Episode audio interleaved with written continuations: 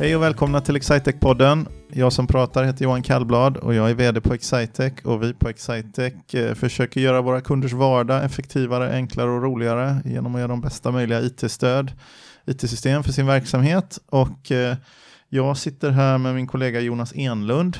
Hallå. Hej Jonas, och du var inte fullt så motvillig som den senaste personen jag satt och pratade alltså. med. Som, ja, hon sa nej tre gånger innan hon till slut sa motvillig acceptans mm. för det här. Men då hade du till och med några förslag på ämnen vi kunde prata ja, om. Ja men precis. Nej men det var när du skrev att du skulle ner dit så skrev Hanna direkt bara att det här skulle du vara med i. Ja, alltså han gjorde det här var bra. Ja, precis. Bra så, ja, men, det ska. men så var ju stugan nu över första maj då. Så tänkte jag, nu kunde jag åka tillbaka till Göteborg nu vid lunch och hoppa in. Ja, men det var trevligt. Ja. Det var bra. Det var kul att någon, att någon var, var inte bara motvillig här. Nej. Ja, men det är ju, jag tror att det, det är många... Har du varit med på någon poddinspelning förut? Nej, inget. Nej. Det är många som inte... Man är lite fundersam över formatet mm. för man har inte varit med. Men egentligen det, så är det... Jag har varit med på Radio Roslagen någon gång för femton år sedan någonting. Ja, men, ja, men vet, radio är ju ja. mycket jobbigare egentligen för rikt, live-radio. Riktig nej, det var det inte. Ja, det var inte live heller. Men det är ju svårare. Här, vi skulle ju kunna... Det vet ju inte ni eventuella lyssnare om här. Vi kanske klipper de här avsnitten stenhårt. Mm. Vi kanske pratar i timtals och sen klipper ner dem till tjugo till tjugofem minuter. Men... Eh, eller så kan man, ja, man har ju, det finns ju i alla fall möjligheten eftersom det tar någon vecka, någon, några veckor från att vi spelar in till att vi sänder. Så det går ju faktiskt att, att, att pilla på det. Mm. Ha, jo, Radio Roslagen. Ja, jag läste gymnasiet, högstadiet gymnasiet uppe i Norrtälje. Ja, okej. Okay. Mamma och pappa bor. Så var med en skolorkester där och ja, vi spelade på invigningen av en butik där och så kom de och pratade med oss sen. Ja, okej, fick du, men du fick prata då? Ja, väldigt kort. Det var någon, vad tycker du om den här invigningen ungefär? Ja. Ja, kul. Jo, tack, bra. Ja. Ja. Så vad, mycket mer än det är det inte. Men... Nej, vad spelar du för instrument? Trumpet. Trumpet. Men nu är den prydnad i köket. Just det. Du får hoppas att det dröjer innan du skaffar barn, så för du har inga barn va? Nej. Nej, innan du får en, en, bara en sexåring som uh, lär sig... T- alltså... Det kan ju vara fint. Ja. Men... ja, jag var en sån sexåring ja. en gång. Ja. Man får vara liksom föräldrar, ja, du får skänka en stund av tacksamhet för dina föräldrar som, mm. som stod, stod ut med det. Ja. Precis. Så trumpet, musik då, annars övrigt, är det en stor sak? Jag lyssnar mycket på musik. Ja. Svensk pop mycket och ja. åttio-tals rockballader och annat så här man plöjer igenom rätt mycket. Ja, okay. Van Halen och Whitesnake och Toto och... Okej, okay, vilka svenska popband bär det arvet vidare då? Jag vet inte, det är väl liksom de här, ja, men, som var mycket på för tio år sedan med pudelrockare och sådär. Men Aha. annars är det mer, Liseberg har ju rätt bra gamla åttio-talsrockare på, som konsertbokningar. Ah, okay, kommer ja. Eddie Schneider ja. i sommar. Oj, oj, oj, gamla ja. Twisted Sisters frontmannen. Han, ja. han måste ju vara i sextio-årsåldern. Ja, minst. ja. Och Alice Cooper har ju varit där två gånger. Ja, ja, ja. Och, ja, och sen är ju Kraftwerk sen sommaren. Ja, okej, okay, men Kraftwerk är väl ja. fortfarande ganska, ja, ganska stora. Dee Schneider det... har väl aldrig varit så här creddig egentligen. Tror jag inte. Nej.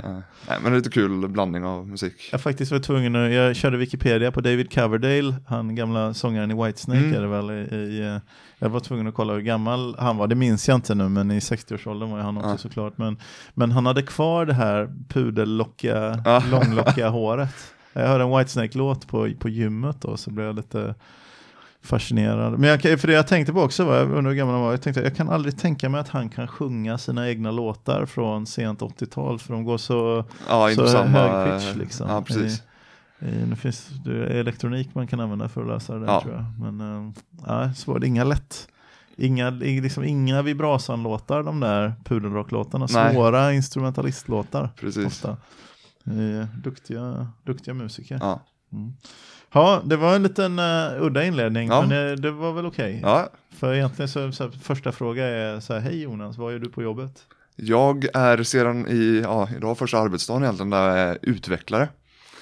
Jag kom in som Visma Net-konsult. Sa du att du utvecklar sedan idag? Ja, precis. Jaha. Eh, jag kom in som Visma Net-konsult för ett och ett halvt år sedan snart till mm. Excitec och... Ja, sen började jag jobba lite mer med integration och bygga ihop Visma Net med våra andra produkter. Yeah. Eh, och så kände vi att ja, men det är det jag har gjort nu i ett halvår. Så varför ska jag egentligen vara med i Visma Net-teamet? Och att eh, det är vettigare att jag faktiskt sitter med i vårt Digi-team då.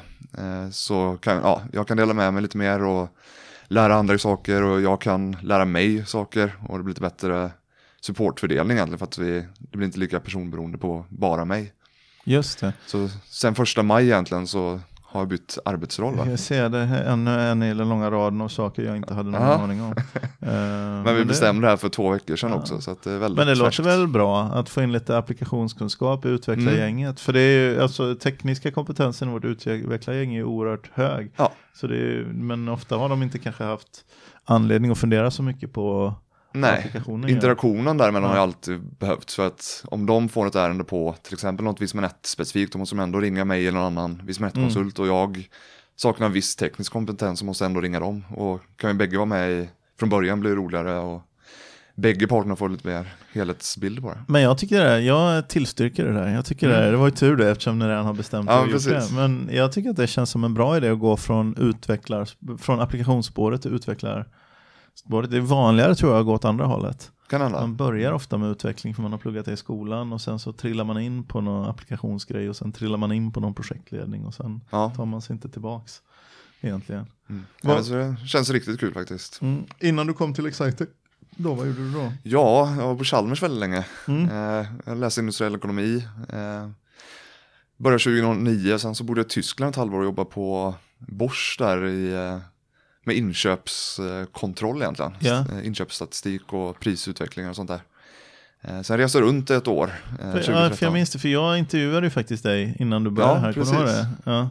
Och jag kommer ihåg att du körde någon sån här semi, någon studentgrej. Eh, vi pratade om lite kriser och sånt som du hade haft i, i ja, men precis. År. Vad var det du gjorde då? Nej, men jag var med i styrelsen för STEAM, som står för yeah. European Students of Industrial Engineering and Management. Yeah.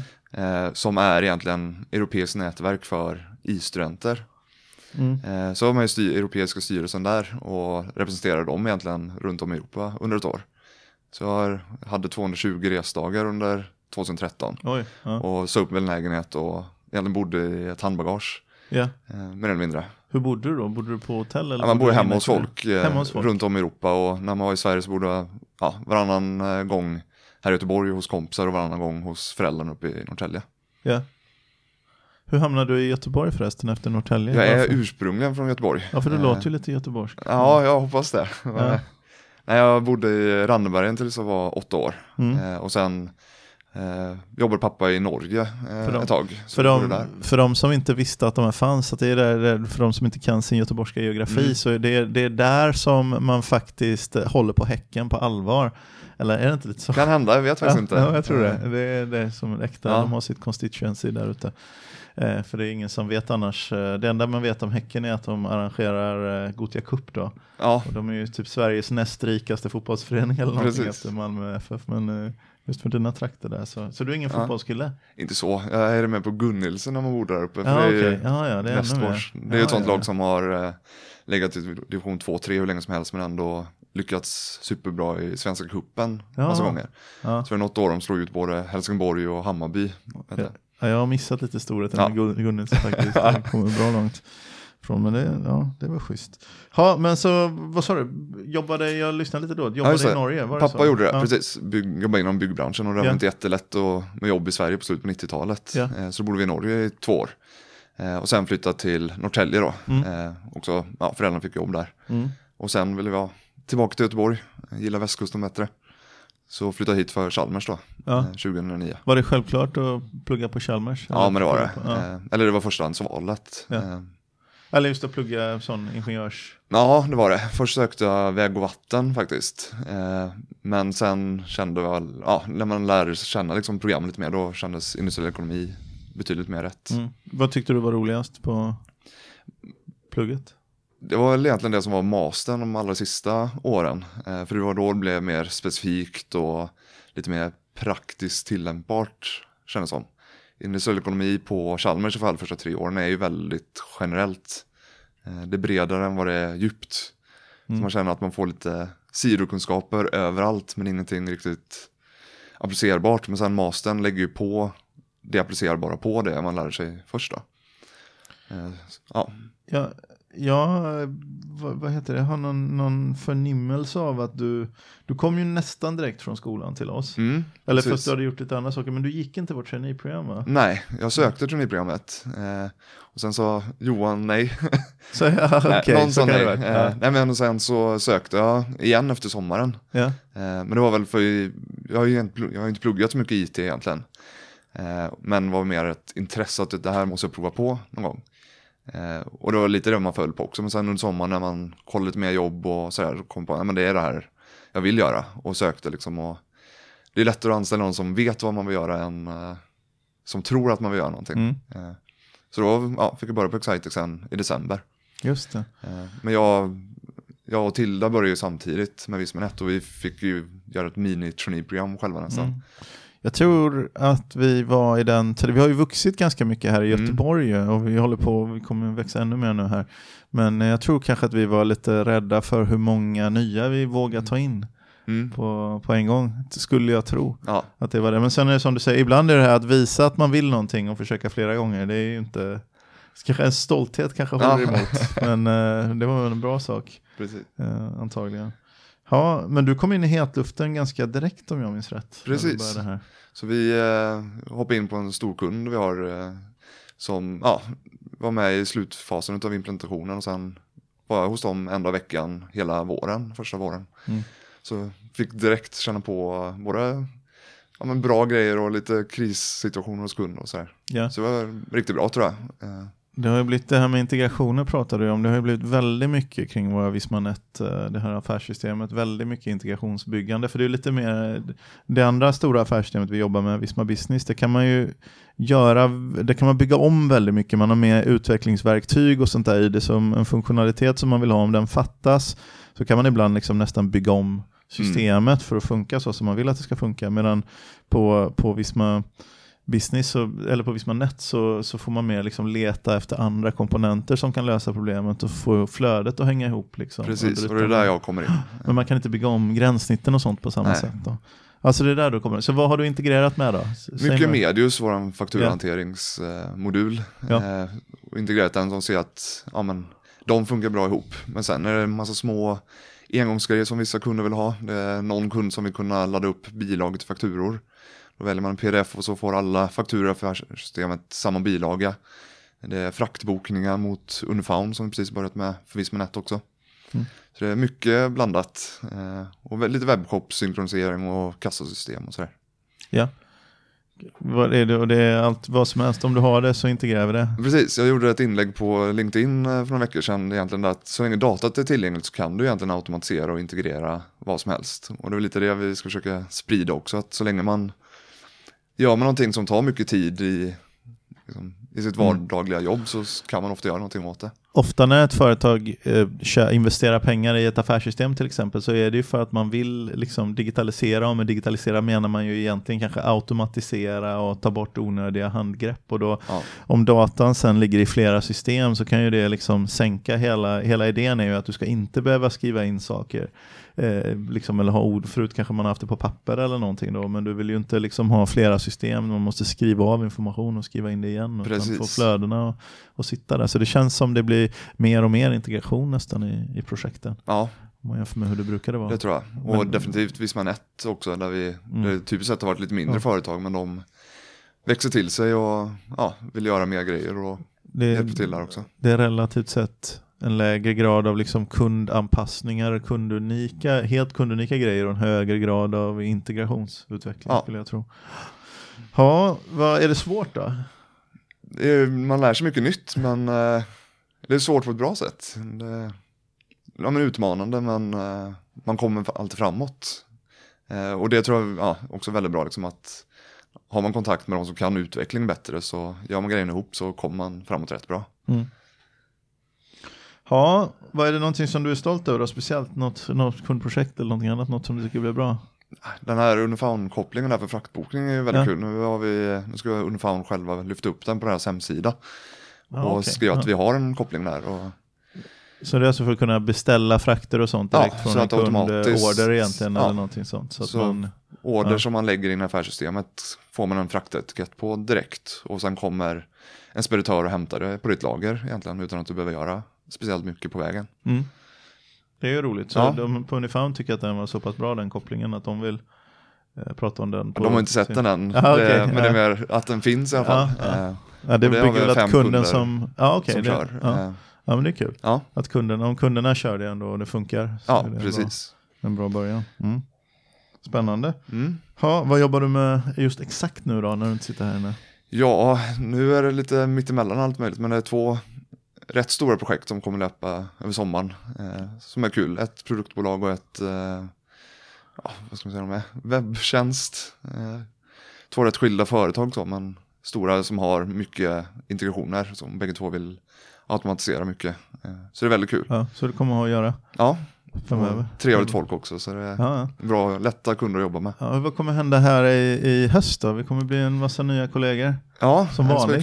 Det är kul. Men kommer du kunna ta hand om någon? Det hoppas jag. Ja. Eh. Har du någon mentorsansvar? Inte vad jag vet än. Nej, det är, eh, vi får se ja. lite vad sista ordet är, vad de ska sitta med när de kommer in. Ja, just det. Om det är någon som ska sitta med när utvecklings... Precis, men sen får sitta vi lite hjälp ifrån två Linköpings... Eh, Excitec-kollegor också. Just det, det stämmer ju. Vi ska etablera eh, elektronisk fakturhantering i Göteborg och även förstärka Visma Business nu då, som eh, vi har spridit ut oss lite innan. Ja, ja, det är riktigt. Vi har ju två kollegor som flyttar ner, eh, eller gör ett assignment egentligen. Det kan mm. man också, jag behöver inte krångla till det så mycket ibland och hitta nya människor. Det var...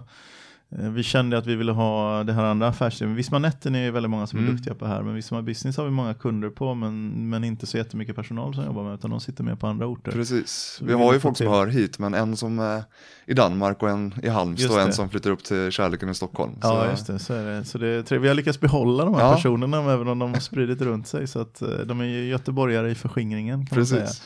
Så därför importerar ni två stycken Linköpingsbor istället. Ja. Lite härlig intern konkurrens här om Precis. personalen. Ja, men det blir bra. Så, så jag vet inte hur mycket tekniskt de äh, har äh, jobbat med ändå. Men, ja, jag vet inte vem. Ja. Ja, det blir säkert ännu mer integrationsbehov här också. Mm. Ja, men jag tror att många av dem som kommer in tror jag ska jobba med affärssystem. Ja. Alltså våra nyanställda. Precis. Så, alltså, så, vi, så vi letar ju nytt kontor här i Göteborg också nu. Vi börjar växa ur. Här vi ja, nu. Alltså jag, jag säger det, jag kommer ner, de sa till mig när jag kommer ja. ner, det är typiskt att du alltid kommer en dag när det inte är så mycket folk här, för du tror ju inte på att vi är så många. Precis. Vi, för jag tror vi har femton eller sexton arbetsplatser, jag minns mm, rätt. Och vi är ungefär så många anställda ja, här också tror jag. Vi, men vi blir sådär tjugotvå tjugotre mm. i höst då, så att då börjar det bli lite trångt om ja. alla är på kontoret samtidigt. Men det är inte så ofta alla är på kontoret samtidigt. Nej. Fast det, det är, är lite trångt. Ja, ja precis. Ja, men det är bra att vi är hos kunder och så också, men... Ja. Ja, ibland behöver man ha platsen också. Ja, nej, precis. Nej, det blir ju, tenderar att bli lite stökigt också. Inte bara ljudnivåmässigt utan även rent fysiskt. Om man är för många på ett kontor så blir det liksom ja, det blir mer stök. Ja. Diskmaskinen går, den blir full och så liksom har man inte kapaciteten i pentryt och toaletter och allting så blir det mer, det är svårt att hålla finishen uppe. Precis. Och arbetsmiljön kan bli lidande om ja. det är för många på ett kontor då.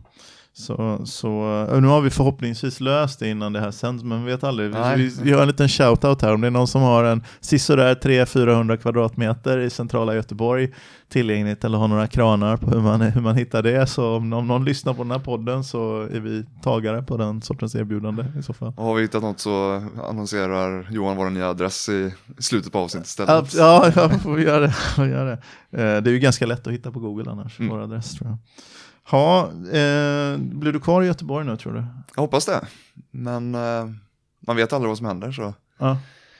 Men eh, långsiktigt är väl, så är väl västkusten i alla fall där jag vill stanna. Mm. Ja. Det är bra. Men. Ja, eh, du, eh, vi har ju ett avsnitt i den här podden som heter eh, Någon berättar om något. Mm. Och eh, nu är det du som är någon den här gången. Så då får du berätta om, då får du välja ett ämne. Så ja, men precis. Jag, jag skickade du... tre förslag egentligen. Men ja. om jag resa... Jag sa till dig att du är du som får välja. Ja, ja. Men precis. Resa var en som har gjort det mycket. Jag är inte så mycket längre egentligen. Eh, sen var det produktoptimering. Så mycket av det jag har pluggat på mastern. Och sen var det tre ämnet. Jag kommer inte ihåg vad jag skrev faktiskt. Nu. Nej, jag kommer inte ihåg heller. Nej. Men produktoptimering tänkte jag. Produktoptimering, det är nog ja. lite skilt från vad många andra på Excitec eh, hållit på med. Eh, i den bemärkelsen som jag läste. Eh. Berätta lite om produktoptimering. Ja. Vad handlar det om? Jo, egentligen det jag pluggade på mastern var ju egentligen att ta kundbehov till produktutveckling till färdig produkt. Och sen iterera över det för att fortsätta förbättra. Eh, och jag funderar lite på ja, hur gör vi det på Excitec? Och ja, lite kopplingar finns ju. Även det vi har gjort tidigare är ju mer, eller jag läste ju eh, fysiska mekaniska produkter. Alltså ja. typiskt bilar eller stora maskiner och sånt där. Eller komponenter. Eh, men där handlar det mycket om att en, eh, en efterfrågad feature som kund är ju ofta en lyxgrej tills alla har den. Så man tar bilar som exempel, så börjar vi med utan bälten egentligen. Sen så blev det så vanligt i Sverige i alla fall, så att du köpte ingen bil utan att det ens fanns bälte i den. Och sen nu till och med då är det lagkrav på att det ska finnas bälte i bilen. Så att lyxartiklar sjunker ner på basic ja. behov egentligen. Och hur man hanterar det över tid. Jag tänker så här, bilbälten är ju lite säkerhetsfråga också. Eh. Men jag tycker en sån här bra exempel är väl den här backsensorn. Ja. Som, man är, som verkligen inte för liksom femton år sedan var det inga bilar som hade backsensor. Tror jag inte. Och precis. För tio ja, men det var år sedan så var det typ eh. bilar. Ja. Ja. Lyxiga bilar. Och sen nu är det som uff, backa utan backsensor. Man känns som att gå ut naken. Liksom. Ja. Gå ut utan byxor. Precis. Ja. Nej, men som man tar backsensorn där så eh, Ida som också varit med i podden här. Eh, vi läser samma program.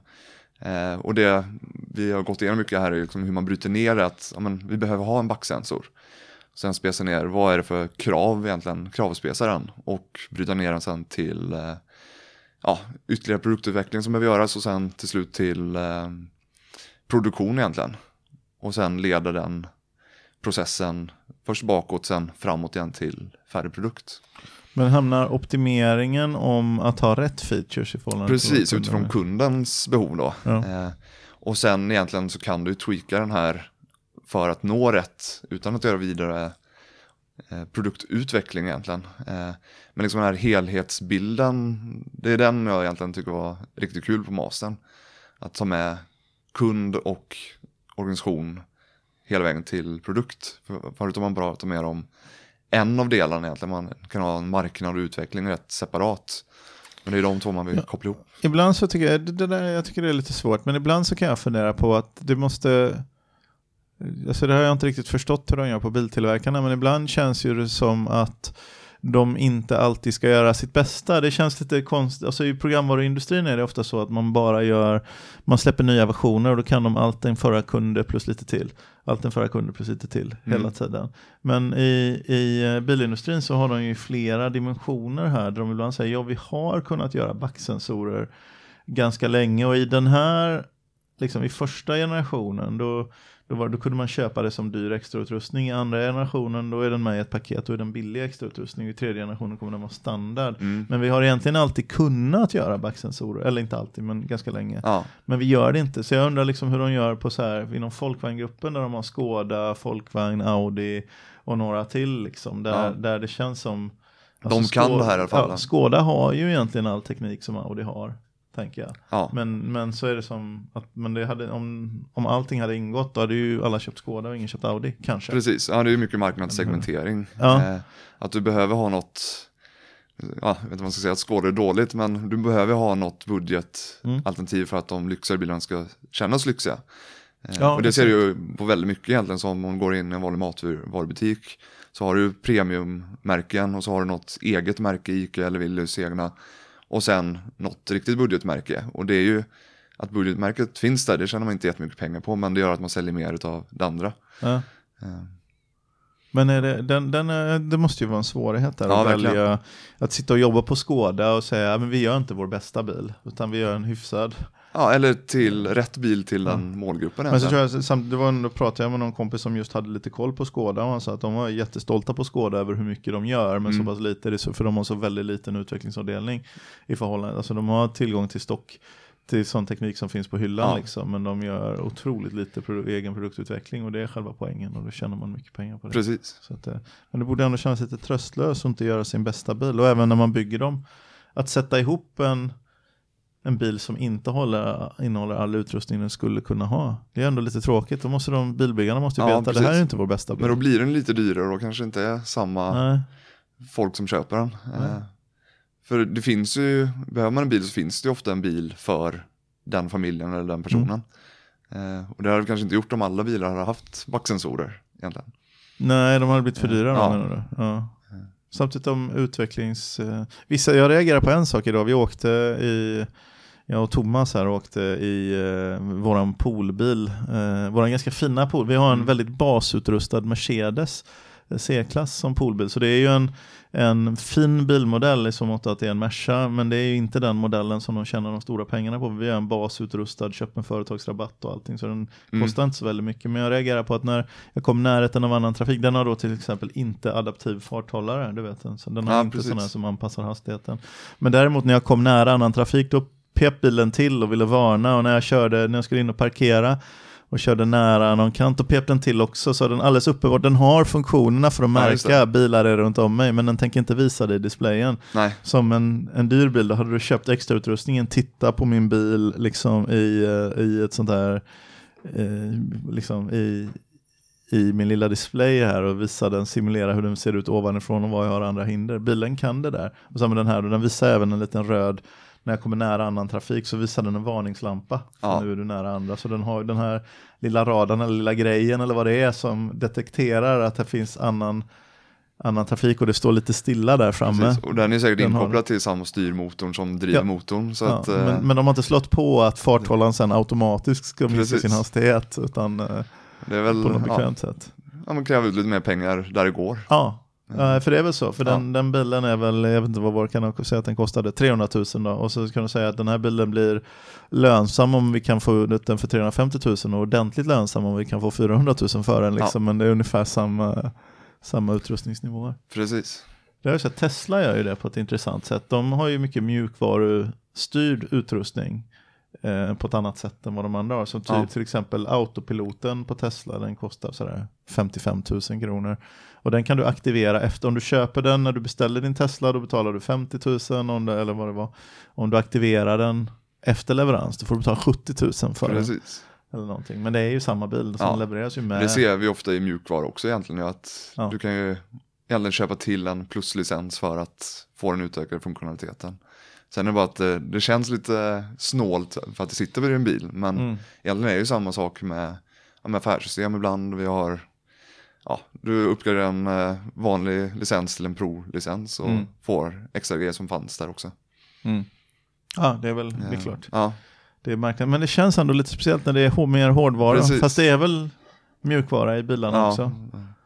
Antagligen. Mm. Så man får betala, ja, det är som Medius Flow med eller utan orderradsmatchning. Ja. Det är ju ingen skillnad. Precis. Egentligen, mm. fast det är det. Men det behöver kunderna till det mycket, då kan de ta betalt för också. Ja. Om du behöver orderradsmatchningar kan du spara massor av tid ja. på att stå på den. Så det är ingen konstigt att du betalar någon krona extra. Nej, per precis. Transaktion. Ofta räknar man ju hem det där ändå på tiden ja. man la på att göra det manuellt innan. Ja, men det är klart, det är samma programvara egentligen. Ja. Det är bara flaggan orderradsmatchning på eller av. Det är det som skiljer. Precis. Den har kostat lika mycket. Ja. Ah, Okej, okay, så jag kanske tänkte lite gammaldags där. Men man gör ju det. Ja. Alltså, det gör ju jag också. Men ja, man får ta ett steg tillbaka och se det lite från en annan synvinkel ibland. Men om man fortsätter där, bara det jag tänkte med produktoptimering och så vidare. Vi, eh, eh, ofta i traditionella företag som tillverkar en produkt eller en sorts produkt. Eh, de har ju alltid utvecklat sin produkt. Medan vi bygger på andras produkter ja. väldigt mycket. Och därför ja, får lite annan eh, som kallar det, agenda. Eh, Ford, när de börjar serietillverka bilar, då vill de ju såklart sälja Ford. Och vi vill ju såklart att kunder kör de systemen vi tycker är bra och tillhandahåller också. Men vi har ju aldrig ha, haft en, det kravet på att sälja ett visst specifikt system. Och där tror jag vi kan... Ja, där tjänar vi nog väldigt mycket på att fortfarande kunna välja mellan olika konfigurationer och, som gör en väldigt bra lösning. Eh, istället för att eh, pusha en enskild mm. produkt. Eh, För det finns ju ställen där, Visma Nät till exempel, man når någon sorts begränsning. Eh, men då kan man se det och inte fortsätta tvinga in den och kanske titta på till exempel Visma Business mm. eh, istället. Eh. Ja, vi får ju ha mycket liksom off-menu-konfigurering så att säga. Precis. Vi kan göra det mesta med olika kombinationer. Mm. Och det är ju inte meningen heller att man ska... man ska köpa alla delarna vi har i erbjudandet. Det är ju meningen att man ska växa in i dem när man tycker att det passar. egentligen. Ja. Så det, det känns ju ganska bra. Och så kan man ta det den, när man tjänar på att automatisera nästa del. Då kan man köpa den, men man inte köpa den innan. Nej, precis. Kanske. Sen är det klart att man vill inte hålla på att byta system hela tiden. Nej, men det är ju så här, man ska göra det i varje system som varje system är bra. Mm. Eh, och bara i det systemet. Eh. Men annars det typiska är kopplat till det du började prata om, hur man gör med produktutveckling hos oss. Det handlar ju för det mesta eh, så är det ju en kund som kommer med någon grej. Om du sa din Unifarm-koppling berättade mm. du om det. För det mesta är det ju en kund som säger fasen att jag måste sitta och skriva in manuell transportbeställning här. Finns Precis. Inget annat sätt liksom. Och så då säger jag, ah, ja men det kan vi göra. Och så vidare. Eller, eller med så här, inköpsoptimering har vi en programvara vi jobbar med. Och då var det en kund som sa, jag har köpt den här programvaran för att optimera mina inköp. För jag skulle behöva mer funktionalitet. Och tittar vi på den och säger, ja ah, den verkar intressant. Den kanske mm. det finns fler kunder som vill ha. Och så växer det någonstans därifrån. Så oftast, men sen finns det ju en del av produktutvecklingen som är att vi tänker ut att borde man inte behöva så här och så här ja. Också. Men det vanligaste är nog att kunden kommer och har, och har en idé. Att någon kund Precis. Kommer med någonting och säger ja, det där verkar intressant, det borde fler behöva. Ja. Så det är, det är ganska billig produktutveckling. Verkligen. Då har man första delen av finansieringen klar också. För att första kunden betalar eh, kanske halva integrationen eller någonting ja. I den ställen. Då, då har man halva produktutvecklingen betald. Precis. Så. Men ibland vet ju inte kunderna. Ibland måste man göra klart flödet. Så ibland måste man ju se som leverantör att här borde det finnas tid att spara. Ja. Det är först när du har gjort det som ja, och när vi lärt känna kunden och ja. Se. Så. Ha, har vi missat att prata om någonting som är viktigt, Jonas? Som är viktigt? Ja, vi har bara tagit ja. Ungefär så mycket tid som vi borde ta för det här samtalet. För att få en lagom lång poddsändning. Är det någonting du vill eh, säga till publiken? Nej, jag tror inte det. Eh. Nej. Det, det är väl att ja. Det snart förhoppningsvis blir fest i Göteborg när Frölunda vinner. Men, ja, just det, just det. Det kommer ju vara, innan det här sänds ut så kommer vi veta det. För, för ja, det kommer ju avgöras här de ja. Närmaste dagarna. Eh, kanske ikväll rent utav. Precis. Eh, jag brukar avsluta med att säga att om du är intresserad av Excitec, antingen det vi gör med sånt här med automation och förenkla och effektivisera företagsverksamhet, sånt som Jonas eh, sysslar med, så gå in på vår webbsida och se om du hittar någonting som känns intressant. Det är ganska lätt, det finns whitepapers och information och läsa whitepapers man kan ladda ner och så vidare. Följ oss gärna där. Och om du är intresserad av ett arbete på Excitec så får du gå in på vår karriärsida. Och du kan göra som Jonas gjorde. Dels att söka ett program eller något organiserat och sedan göra som Jonas gjorde andra gången och säga att ja, men jag vill det här. Även om det inte finns riktigt där ute på webbsidan det trainee-programmet eller någonting som man vill ha, så kan man faktiskt skicka in sin egen idé ändå, så kommer vi kika på det då, då för det, ju, det kan ju vara en bra idé även om inte vi har kommit på det än. Så att, eh, följ oss, titta på vår karriärsida gärna. Ja. Och som du sa där på någon kick-off att eh, ett av våra största affärsområden kanske inte ens är någonting vi vet finns ännu, men om det. Fem år kommer det vara jätteviktiga grejer för oss. Absolut, så kommer det vara. Det finns saker som vi kommer jobba med om fem år som vi inte har en aning om idag. Ens vad de är som inte har börjat med än och som kommer mm. vara jätteviktiga och självklara för oss om fem år. Så det är en spännande ja. Resa. Som, så är du intresserad av att vara med på den, så hooka upp med oss på vår webb. Så det var en bra manande avslutning. Ja, ja. Tack för att du ville komma hit och snacka lite ja, med tack. Mig, Jonas. Tack så mycket.